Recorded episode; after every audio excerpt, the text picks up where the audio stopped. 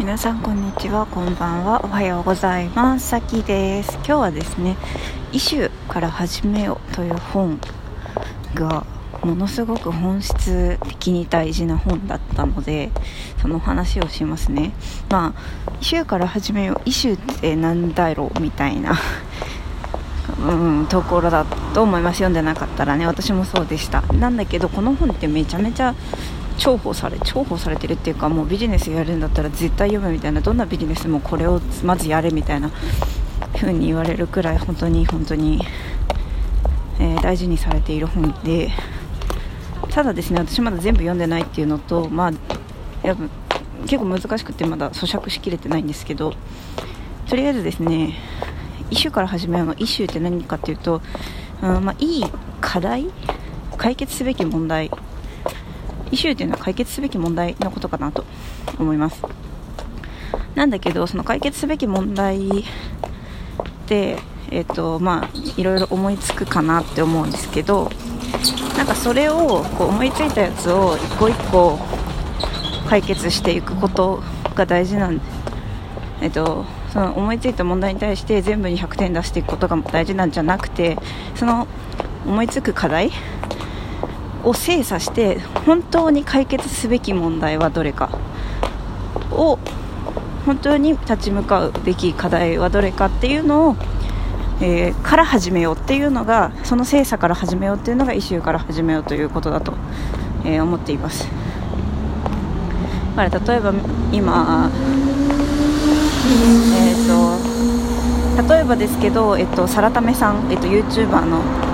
本を要約するチャンネルのサラタメさんの例をお借りしますと,、えーと、ビール会社に勤めていて売り上げが落ちているから売り上げ上がる上げるためにどうしたらいいか考えなきゃいけないみたいな状況だとしてじゃあちょっと若者にバズるような広告を打ちましょうっていう答えを出したとする。でそれでたとえバズったとしてそれが本当に本当に本当にそのビールの売り上げの問題にとって、えー、適切な本当に一番大切な課題設定だったのかっていうとそうではない可能性があるということなんですよね。でまあ、この本の中で、まあ、大体うん99%ぐらいはなんかあんまり大事じゃないイシューだみたいなことを言ってた気がします、ちょっと分かんないです、ごめんね。えっと要はどういうことかっていうとそのたとえ一時うまくいったとして本質的な課題が解決されていなければまた同じ状況になるわけでということは本質的な課題を解決してそこに向き合うことが一番時間もかからないし効率的だし生産的だよっていう話なんですよね。じゃあどうやってそのこあの一番大事な本当に解決すべき課題を、えーえっと、見つけるか。その課題を見つけることが大難しいんですよね。そもそも。いいイシューいい解決すべき課題を見つけることがまず難しいと。でそのために大事だって言われてるのが一時情報に触れろということでした。一時情報っていうのは例えば、えー、そのビールだったらビールを、えー、買っている人の生の声だったり作っている業者の生の声だったり売っている人の生の声、えー、つまり何のフィルターもかかっていない、え本当にそのままのその状態を把握することだということに言ってました。例えば本本とかもねなんかフィルターかかってるしネットなんてもちろん、フィルターかかってるしなんかそれじゃあ分かんないから一時情報に触れろと一時情報を集めろとすごく強調されていました、うん、まあねなんかそんな感じでいろいろとこのイシューから始めようにはですねそういうどうやってイシューを見つけるかとか書いてるんですけど、まあ、私はまだなんだろう私はそのまあ途中まで読んでですねとりあえずなんかあんまり頭に入ってこなくなっちゃったんですよ途中から。でなんかそれは多分私の中に私の持ってるイシューってこれかなとかそういう具体的なものがないからだなと思ったんですね。なので私もいくつか自分のな自分が今解決すべき問題かなと思っているイシューを書き出してみることにしたんですよ。ででそのあれねその本の中でそのイシューを出す時には必ず仮説もセットで出せと。仮説のない分析は本当に広がりすぎちゃうからとりあえず仮説出せと。書いてあったのでイシューを出した後に適当に1秒で考えた仮説を出したんですよ。そしたらねそれが面白くてどっちかというとなんかなんとなく自分が持ってる課題こうしたいなみたいなのを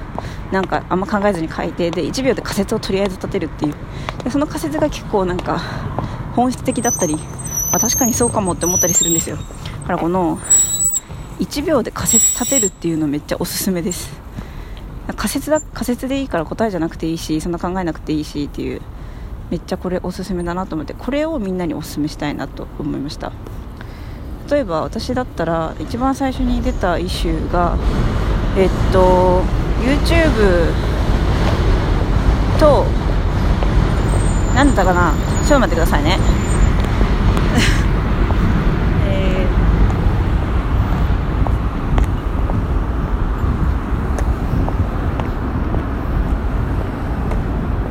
えーっとあはい。えっと今日本で流行ってる音楽流行してる音楽のその理由を明確にするっていう。多分これ別にあんまいいイシューではないんですよ。なんかね。なんかね How What より When Who なんちゃらみたいな方がいいみたいな家って書いてあったんで。もっと具体的なイシューの方がいいんですけどとりあえず私はそれを今明確にしたかったんで。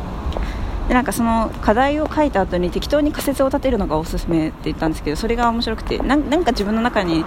なんかなんとなくこうかなみたいなもやもやって存在しているものが言語化されるっていうのがすごく良くて。例えば私はなんかその密度が濃い密度の濃さなんか早口じゃないですか最近の流行ってる曲って結構。そうだからなんかそういうのが今の時代感に合うのかなとかあとパッと聞きが大事かなってあの YouTube とか、えー、サブスクとかで聞くのパッと聞きが大事だからやっぱサウンドだよねみたいな音色とか。なんかそんな感じでとりあえず自分の中にある仮説をとりあえず1秒で言語化するっていうのが良かったです。次にイシューとして出したやつね。えー、っと。あ次はですね世界で流行ってる音楽チャンネルを構造化するっていうイシューが出ましたね。構造化するが目的だからいや構造化するっていうか私が世界向けにもし音楽チャンネルやるとしたら何をやるのがいいかっていうのをえー、その寄り道じゃない筋道を立てたかったんですけど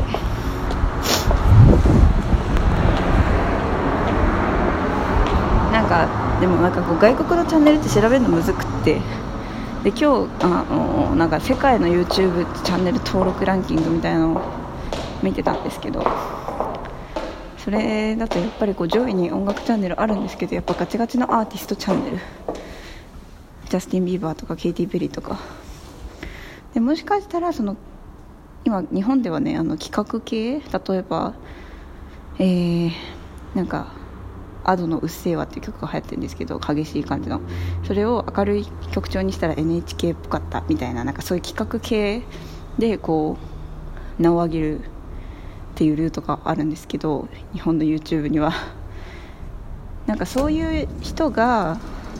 で結局そのブランディングがその後難しいのかなと思ってて。うんやっぱ出てき方も大事なのかなただただ名を上げればいいというわけではないのかなとか。だからやっぱりこう自分が何を結局したいかっていうのを明確にしないで何も考えずにただただ名を上げようとして何かを指導させてもあんまり良くないかなとか。とにかくその世界の音楽 YouTube チャンネルの動向は把握したいところですね。はい。えー、っと。あこれこれ。え次3つ目に出てきたイシューが、えっと、私がやるべきこと。私がやるべきことっていうか私が、うん、歩いていくべき道を早く明確化したいっていうイシューが出てきたんですよ。でこれが一番面白くて私の中で1秒で出てきた仮説がね面白くて、えー、世界向け、えー、世界向け歌うセラピー。なんだっけ。あ世界向け教育歌うセラピーっていう4つの言葉が出てきて。あそうなんだと思ったんですよね。なんかやっぱこう1秒で考えて答えあの言葉で書くって言ってもなんか自分でしっくりきてない言葉ってあの書く前にストップされるから一応こうフィルターみたいなのかかってて自分の中でしっくりきた言葉だけがそこに出てくるんですけど世界歌う教育セラピーこの4つがそっか私が今のとこ自分でしっくりきてることなんだなって。でそこからなんかその言葉を見て自分でまた思って書いていくみたいなねことができて要はですねこのラジオで何が言いたいかっていうと